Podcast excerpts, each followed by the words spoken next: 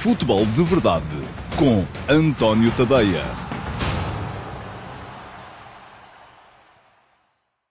Olá, muito bom dia a todos. Eu sou o António Tadeia e este é o QA, perguntas e respostas de sábado, dia 29 de agosto de 2020. Um, já sabem como as coisas funcionam por aqui. Há futebol de verdade todos os dias, de segunda a sexta, um, sempre ao meio-dia e meia, em todas as minhas redes sociais. Portanto, está no Facebook em direto, no Instagram em direto, no YouTube em direto, no Twitter em direto. Está também um, no uh, meu site, antoniotadeia.com, em direto, através do meu canal de Dailymotion. Uh, e uh, depois, ao sábado, porque durante a semana, de segunda a sexta, há a possibilidade de os espectadores do Futebol de Verdade deixarem perguntas. Um, eu algumas vou respondendo durante as transmissões em direto, ou outras não respondo logo, uh, e elas ficam reservadas para serem respondidas depois mais tarde. Um, no Q&A que vai para o ar sempre ao sábado, também ao meio-dia e meia, com a seleção das melhores perguntas da semana, um, que, enfim, são sempre sobre futebol, não têm que ser necessariamente sobre os temas que eu falei no futebol de verdade, embora muitas delas acabem por ser, porque as pessoas vão comentando naturalmente a reboque daquilo que eu vou uh, dizendo. Temos hoje 10 perguntas uh, para uh, responder, perguntas de espectadores do futebol de verdade. A questão é que o Q&A não vai para o ar nas redes sociais. O Q&A só vai para o ar no meu site, no antoniotadeia.com, através do meu canal um, de Dailymotion. Vai ser partilhado um link nas redes sociais para que as pessoas saibam que ele já lá está mas é naturalmente um programa muito menos isto, precisamente por causa disso, mas encorajo-vos a partilharem-no também. Podem ir ao site, antoniotoday.com e fazer a partilha nas vossas redes sociais uh, do programa, de modo a que uh, os vossos amigos saibam que vocês fizeram perguntas e que elas foram respondidas. Estamos então, sem mais demoras, a atacar as perguntas de hoje e começo com uma pergunta do José Moraes. Olá, José, muito bom dia, obrigado pela sua pergunta. E a propósito da a presença do Benfica na final da UEFA Youth League, perguntávamos José Moraes o que é que o Benfica vai fazer com estes jogadores, já que o Jorge Jesus não aposta nas camadas jovens, como fez na anterior passagem pelo Benfica.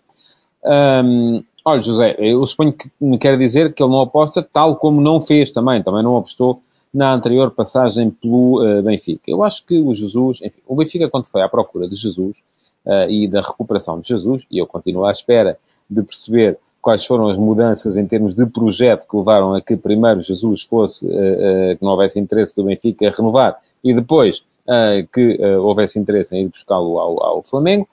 mas eu posso responder, na minha opinião, ao que é que se terá passado. E o que se terá passado é muito simples. É que o Benfica, dada altura, achou que devia fazer mais uso dos jogadores das camadas jovens, dos jogadores formados no Seixal, um, e depois, uh, face a esse desinvestimento futebolístico, uh, acabou por achar que a equipa estava a ficar mais frágil e que por isso mesmo era, era importante ter um treinador que puxasse uh, por jogadores mais consagrados. No fundo, a diferença maior foi que anteriormente com Jesus, era Jesus que decidia quem eram os jogadores que estavam no plantel, dentro, obviamente, das limitações do Benfica, quem eram os jogadores em quem apostava. Depois, com o Rui Vitória e com Bruno Lage, o Benfica foi à procura de treinadores que aceitassem os plantéis que um, a SAD resolvia uh, dar-lhes, embora o treinador tivesse naturalmente, como é, como é, como é evidente, uma uh, influência entre escolher o A, o B ou o C, uh, mas, enfim, era uma política diferente, uma política de aposta nos jogadores formados em casa, em que necessariamente houve menos consagrados e menos jogadores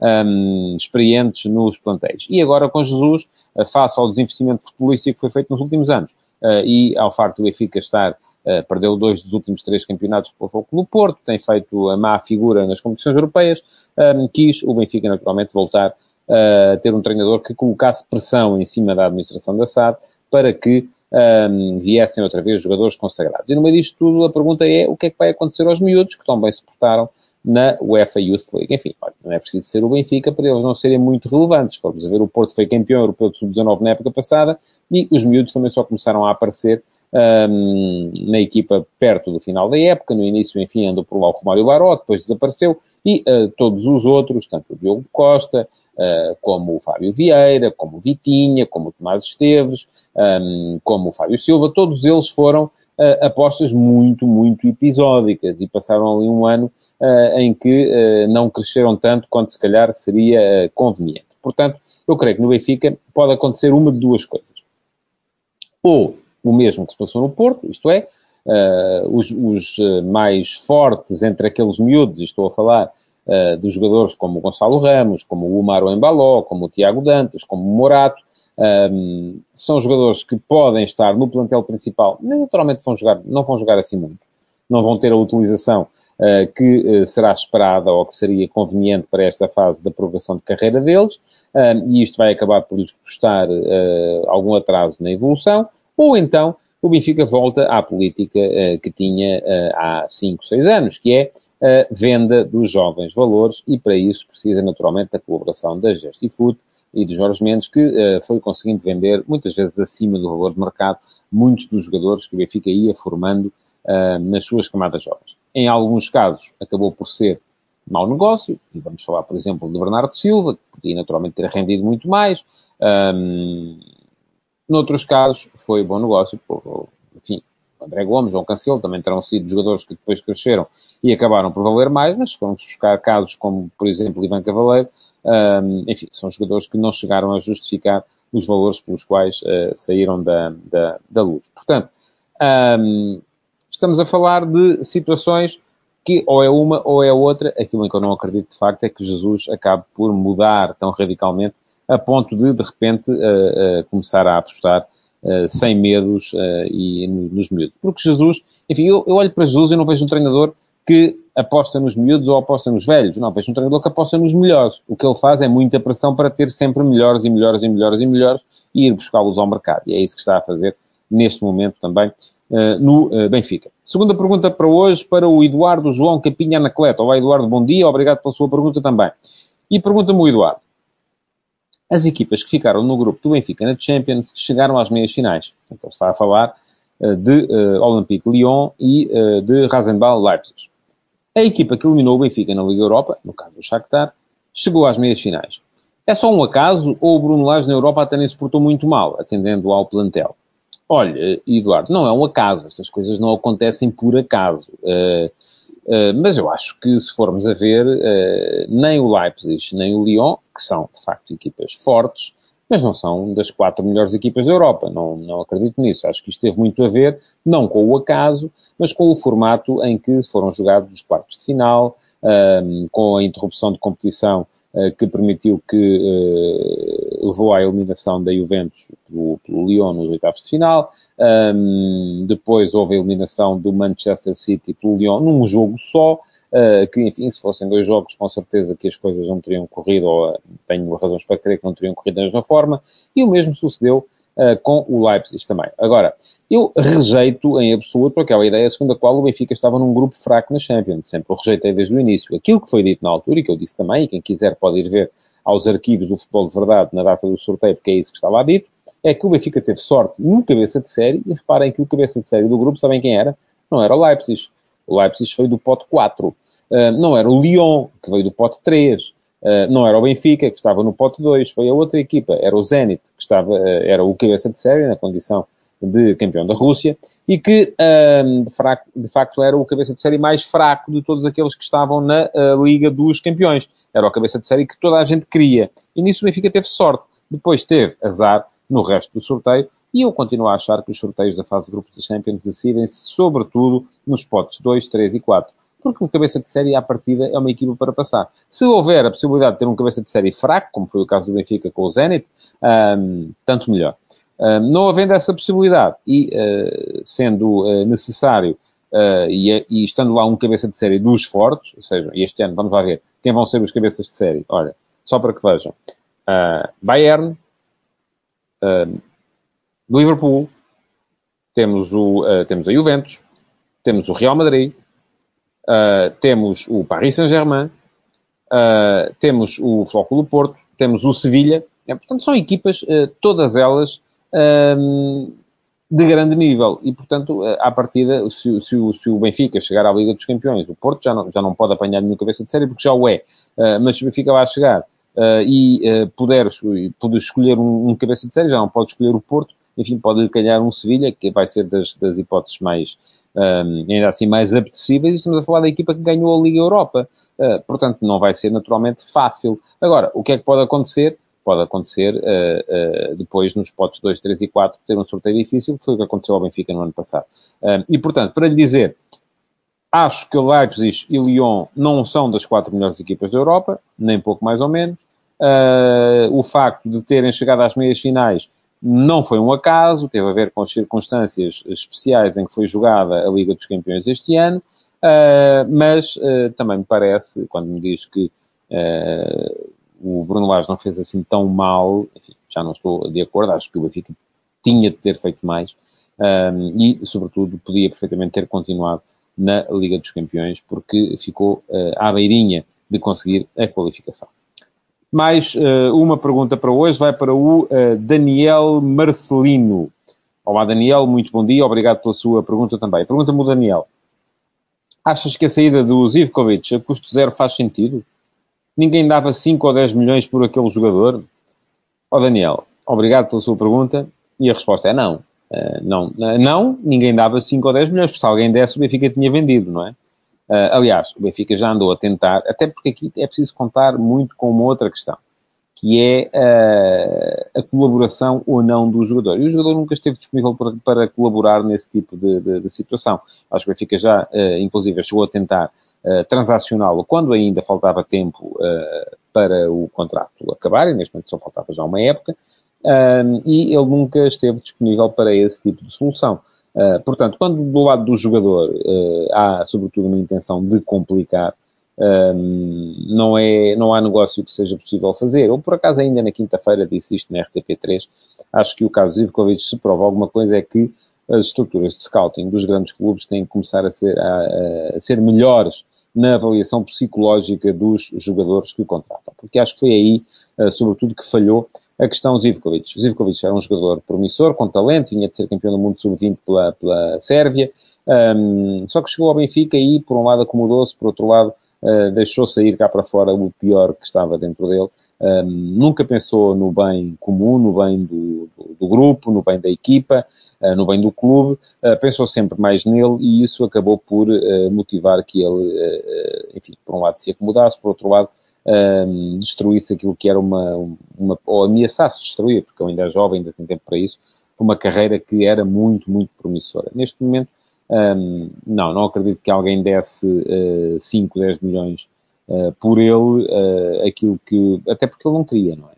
E a questão aqui, o que ele queria mesmo era sair a custo zero, ficar com o passo na mão, e foi isso que acabou por conseguir, com uma ligeira poupança uh, da parte do Benfica, mas acabou por ser uma operação muito, muito cara, ainda assim, para o clube português, a passagem de Zivkovic pela, pelo Estádio da Luz.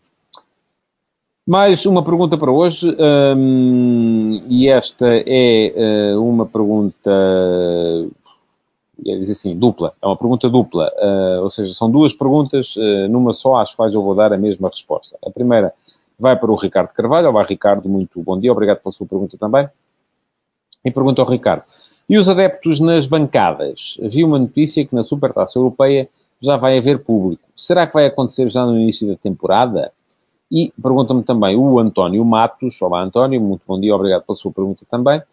Uh, gostaria, se fosse possível, de analisar uh, se não seria de pensar em haver público nos estádios de futebol para a próxima época. Eu penso que poderia ser possível, para começo avançar com 10% da capacidade. O que acha? Muito obrigado aos dois. Um, eu acho que vai tudo depender muito daquilo que o governo anunciar no dia, julgo que será 7 de setembro. É aquilo que está anunciado para já é que Portugal vai reentrar em estado de contingência, uh, todo o país. É uma coisa que, enfim, parece um bocado esquizofrénica, porque por um lado andamos a aplaudir uh, o facto de Inglaterra abrir de novo uh, os voos para, para Portugal, ou do Reino Unido abrir de novo os voos para Portugal. Estamos super felizes porque realizamos aqui a final da, o Final Eight da Liga dos Campeões. Isto é tudo, está tudo num estado de aparente normalidade, mesmo que se vissem acumulações de gente absolutamente estapafúrdias junto ao hotel onde estava instalado o Paris Saint-Germain, mas depois, por outro lado, condicionamos tudo aquilo que é desporto amador e desporto de formação e voltamos ao estado de contingência porque o número de casos de uh, Covid-19 está a crescer. Ora bem, Um, eu confesso que estou um bocadinho confundido neste momento. Já não sei muito bem se estamos a caminhar para a normalidade ou se estamos a recaminhar para o confinamento. Uh, e isso deixa-me, uh, de facto, um bocado confundido. Mas até uh, à última, aos últimos dias, aquilo que eu achava era que sim, que íamos ter público na bancada no início da, da próxima temporada. Uh, faz todo o sentido que assim seja, que não sei se serão os 10% de que fala o António Matos, já ouvi falar de 33%, um terço da lotação dos estádios, e eu acho que é isso que faz sentido, porque é isso que estamos a ver noutro tipo de manifestações, sejam elas uh, políticas, uh, musicais, tauromáquicas, seja o que for, e por outro lado também é mais um passo no sentido da abertura. Um, porque parece-me que é isso que o governo e, as, e, os poderes neste país estão a, a, potenciar quando trazem para cá a Final Eight, quando uh, ficamos todos contentes, porque afinal já podemos receber turistas. Portanto, se podemos receber turistas, também podemos, com certeza, permitir que as pessoas vão ao futebol e que os clubes possam vender bilhetes, nem que seja um terço da lotação dos estádios. É isso que eu acho é isso que faz sentido. É nesse sentido que se tem batido também Pedro Proença, o Presidente da Liga. Agora vamos ter que esperar. Julgo que até uh, nesse dia, dia 7 de setembro, creio eu, ainda são uh, semana, ainda é semana e meia antes do início do, do, do, do campeonato, uh, que vamos ter novidades e eu espero que sejam boas. Assim, o número de casos não dispare de, nos próximos dias ou nos dias que medeiam entre hoje e esse dia 7. Mais uh, uma pergunta para hoje vai para o Cláudio Gonçalves. Olá, Cláudio, bom dia. Obrigado pela sua pergunta também. E pergunta-me o Cláudio. Consegue explicar a falta de pretendentes para o Marega e o caso Nakajima? No caso do Marega, não é indicador da falta de qualidade do plantel quando aquele que muitos apontam como o jogador mais influente não tem pretendentes de nível? Quanto ao Nakajima, tem alguma informação adicional sobre o assunto? Ora bem, vamos por partes. São casos diferentes. O caso Marega uh, é peculiar. Marega não é, uh, nunca será, um jogador de topo em termos de futebol europeu e mundial. Marega é um jogador com problemas ao nível da finalização, com problemas ao nível do primeiro toque, é um jogador ao qual falta escola. É um portento de força, é um jogador inteligente nas suas movimentações, um, é um jogador que tem uh, muita capacidade, sobretudo para demolir as defesas adversárias, para explorar a profundidade, mas é um jogador ao qual faltam alguns rudimentos básicos para ser um jogador do top no futebol europeu e mundial. Ora, isso não quer dizer que de repente não haja um empresário uh, capaz de o vender por muitos milhões. Agora, este também não é o mercado para isso. Se formos a ver, o mercado este ano está. Não só o mercado está em baixa, estamos a ter um mercado com muita austeridade, pelo menos até se uh, resolver este imbróglio uh, da situação de Messi em Barcelona. e, além do mais, Marega está a entrar no último contrato, no último ano de contrato com o Futebol do Porto, o que também vem desencorajar potenciais pretendentes de uh, fazerem ofertas muito avultadas por ele, porque, enfim, daqui por mais uns meses ele já pode conversar com clubes, se não renovar entretanto, já pode conversar com clubes uh, e uh, embolsar ele próprio um prémio de assinatura e o clube que o contratar deixar de ter que pagar ao Fogo do Porto, isto se ele, entretanto, conforme já disse, não renovar. Portanto, a questão Marega parece-me que é um bocado essa. também me parece que o Porto eh, estará a tentar vender, eh, estará a tentar renovar com Marega, como com outros jogadores que acabam o contrato, há o caso do Otávio, eh, há o caso também do Sérgio Oliveira, enfim, são jogadores que vão acabar contrato já esta época e que o Porto terá todo o interesse em renovar com eles para não os perder no próximo defesa, como aconteceu recentemente com Brahim e com Herrera, e antes disso com Maxi Pereira. Mas, um, por outro lado também, uh, se ele não renovar, até admito que o Porto admite a possibilidade de o vender. E se o quiser vender, então aí também tem que jogar com outras situações, porque eu acho que o Porto para já está a tentar vender sim aqueles que não são titulares, eh, ou que não são titulares tantas vezes, como o Soares, como o uh, Zé Luís, um, e à partida, se o Porto puder fazer dinheiro com esses, à partida não quererá vender aqueles que são, de facto, jogadores fundamentais da equipa. Quanto ao caso Nakajima, eu acho que é mais uma questão uh, que, enfim, tal como o caso Ivkovic, tem a ver com a tal avaliação da estrutura psicológica do jogador uh, quando se uh, faz uma contratação. Um, a questão é que Nakajima, uh, enfim, tem as suas questões de personalidade, é uma pessoa diferente do que sou eu e do que são vocês, se calhar, que me estão a ver. Uh, e uh, levou muito a sério esta questão da, da, da Covid, a questão da saúde da família, e, portanto, acabou por faltar ao grupo quando o grupo mais dele precisava, ou muito dele precisava. E agora estará também um bocadinho a passar as passas do Algarve. Uh, eu pensei que a questão estava resolvida, mas aparentemente, segundo se vê no início da temporada, continua sem estar. E parece-me que não vai ser fácil de, de, de resolver esta questão. vamos ver o que é que vai acontecer a este respeito, mas não para responder à sua pergunta, não tenho nenhuma informação adicional sobre o assunto. Mais uma pergunta para, para hoje, e é o Daniel Marcelino que faz de repetente, e ela tem um bocadinho a ver com as últimas duas também. Uh, e pergunta-me o Daniel, muito obrigado Daniel por mais esta pergunta. Uh, os jornais hoje, e não foi hoje, foi uh, anteontem já, acho eu, falam da força que o Marega está a fazer para sair. Vai dar uma de Zivkovic também? Eu acredito que não. Aliás, tenho quase a certeza que não. Porque um, Marega não só é mais velho, como tem uh, outras aspirações uh, e tem menos tempo para as cumprir e não quererá torpedear a própria carreira como fez Zivkovic. É um jogador... Aqui a questão uh, tem a ver, mais uma vez, com a tal questão da estrutura mental do jogador. Não creio que Marega queira dar o tiro no pé que Zivkovic deu ao negar-se a jogar. E também não creio que...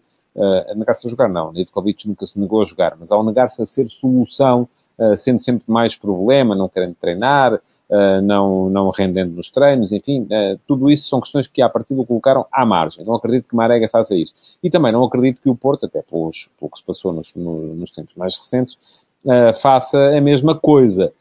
por exemplo, nós vimos, há maneiras diferentes de reagir a este tipo de situação. quando Benfica ou Sporting perceberam que não iam conseguir renovar com os jogadores e que os iam perder a custo zero no final da época, e a última vez que isso aconteceu, aconteceu no Sporting, por exemplo, com uh, Carrilho, uh, que no final da época assinou com o Benfica, tal como se sabia que ia acontecer. O jogador foi afastado. No Porto não é isso que tem acontecido. Uh, Maxi Pereira não renovou e foi titular até a final do, do, do campeonato, uh, e o mesmo aconteceu há dois anos com Herrera e com Brahim. Mesmo o clube sabendo que os ia perder, acabou por os manter uh, sempre na equipa até final, portanto, aproveitando. É isso que faz todo o sentido do meu ponto de vista. Se eles estão a pagar, se eles têm contrato, há que, naturalmente, aproveitar o facto de eles lá estarem e não encostá-los a um canto para que eles não possam contribuir. Uh, faltam mais uh, três perguntas para acabarmos o uh, programa de hoje e a próxima vai para o Pedro Queiroz. Olá Pedro, muito bom dia, obrigado pelo seu, pela sua pergunta. E pergunta-me o Pedro, tendo em conta os problemas com que o Manchester City se bateu nos últimos tempos devido ao fair play financeiro, a possível contratação de Messi não será uma afronta aos regulamentos da UEFA? Olha, Pedro, eu, hum, eu acho que não. Eh, eu acho que a afronta está feita, não é? A afronta são os tais sucessivos atropelos hum, ao fair play financeiro que têm vindo a ser uh, cometidos, não só pelo Manchester City, mas aparentemente também pelo Paris Saint-Germain. Mas eu já disse aqui várias vezes que acho que o fair play financeiro uh, tem coisas boas, que é o facto de instituir ali alguma fiscalização junto dos clubes uh, para evitar situações como falências, mas também tem coisas más porque eterniza a mesma hierarquia no futebol europeu uh, e impede que apareçam clubes novos uh, disponíveis para investir. e se o Manchester City quer investir, fantástico. é para não estarem sempre os mesmos lá, lá em cima. Um, não vejo outra maneira de se entrar no top, a não ser investindo, porque não há essa possibilidade. Quanto àquilo que a eventual contratação de Messi uh, poderá constituir, enfim, não me parece mais caro uh, neste momento contratar Messi do que contratar eh, outro qualquer grande jogador. Uh, e o Manchester City vai, se não contratar o Messi, vai contratar outros.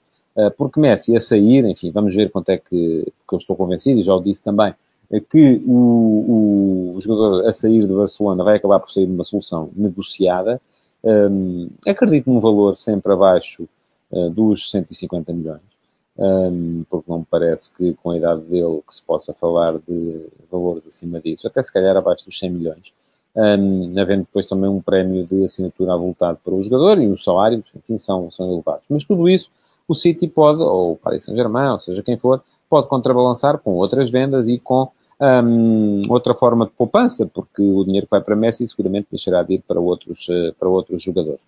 No caso do PSG, por exemplo, só acredito que Messi possa seguir para Paris uh, se o clube se separar ou de Neymar ou de Mbappé. Uh, no caso do Manchester City, já se falou, inclusive, na possibilidade de Bernardo Silva seguir para, para Barcelona. Enfim, o mercado vai mexer com certeza um, se Messi sair, e depois do facto consumado, cá estarei então para lhe dizer o que é que penso sobre ele.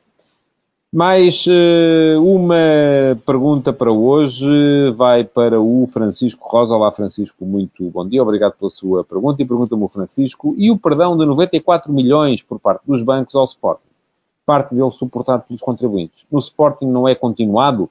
Eh, eu acho que não é continuado. Uh, enfim, tem a ver com a emissão do Futebol de Verdade de ontem. e a questão do não é continuado é as questões do desrespeito constante pelos credores. Um, isto por comparação com o Vitória Futebol Clube. Ora bem, estamos a falar de coisas diferentes. Estamos a falar de negociações, por um lado, e o Sporting fez as suas negociações uh, com a banca e a banca, com a sua gestão, uh, chegou a uma, a uma conclusão e fez a, a, aceitou uma proposta, ou terá feito uma proposta que o Sporting aceitou, e houve um acordo em que uh, há um perdão de dívida para que possa ser paga outra parte da dívida e dívidas à banca todos os clubes têm e não são pequenas. Agora, depois se há perdão ou não há, eh, muitas vezes há inclusive favorecimentos por parte de entidades públicas, o próprio Vitória Futebol Clube uh, está para receber uh, doação de terrenos por parte da Câmara Municipal um, e, portanto, isso são questões que estão a montante ou a daquilo que é a questão principal, que é o incumprimento por parte do Vitória uh, relativamente às dívidas que tinha para pagar. Uh, portanto, acho que são coisas diferentes. Uh, se me falar, por exemplo, da questão uh, que o Sporting tem neste momento com o Sporting Clube Braga relativamente ao pagamento da, da cláusula de rescisão do Ruben Amorim, já é diferente. Aí sim parece-me que há um desrespeito por um credor e que o Sporting vai ter naturalmente que fazer esse pagamento, senão vai ter risco de não poder inscrever-se na Liga da próxima época. Não é nesta, porque para esta contam as dívidas até dia 31 de dezembro de 2019, na próxima sim vão continuar as dívidas até dia 31 de dezembro de 2020. Uh, ah, portanto, o Sporting vai ter que resolver isso, vai ter que resolver com uh, brevidade. Mais uma questão, que é a última para hoje, vem do José Fidalgo. Olá, José, bom dia, obrigado pela sua pergunta também. Com que garantias o Sporting comprou Pote uh, e Nuno Santos? Eu, isto do Pote faz-me muita confusão. Prefiro Pedro Gonçalves. Eu sei que o jogador já disse que Pote é uma alcunha mais uh, vendável, mas eu prefiro o nome dele. Enfim. Que garantias deu? O Sporting está rotulado de mau pagador. Até que ponto um clube aceita negociar com outro que não cumpre prazos, como é o caso do Sporting? Olha, é uma coisa que naturalmente vai prejudicar a intervenção do Sporting no mercado. Uh, acredito que sim. Agora, isto para clubes como o Rio Ave e como o Uh, Futebol Clube Famalicão uh, são entradas de capital muito importantes, ou demasiado importantes, para se poder dizer que não há partida. Até pode haver alguma desconfiança do outro lado, até pode achar-se, se calhar eles chegam aqui e depois acabam por não pagar, mas, uh, no fundo, acho que também se acredita na boa fé das pessoas e acredita-se na lei. O Sporting, a partir do momento em que uh, assina contratos, vai ter de os cumprir. Um, se não os cumprir, vai ser severamente punido, porque eu acredito nisso que estou a dizer e, portanto, uh, uh, acho que uh, isto prejudica naturalmente a intervenção do Sporting no, no, no mercado, mas não prejudicará a ponto de inviabilizar negócios que também ou se faziam para ali ou não se faziam para mais sítio nenhum. Aliás, eu achei muito curioso e vou terminar com esta breve nota que durante este mercado tenha sido, tenha circulado por, com muita insistência por aí que o Sporting contratou Nuno Santos e Pedro Gonçalves após uma corrida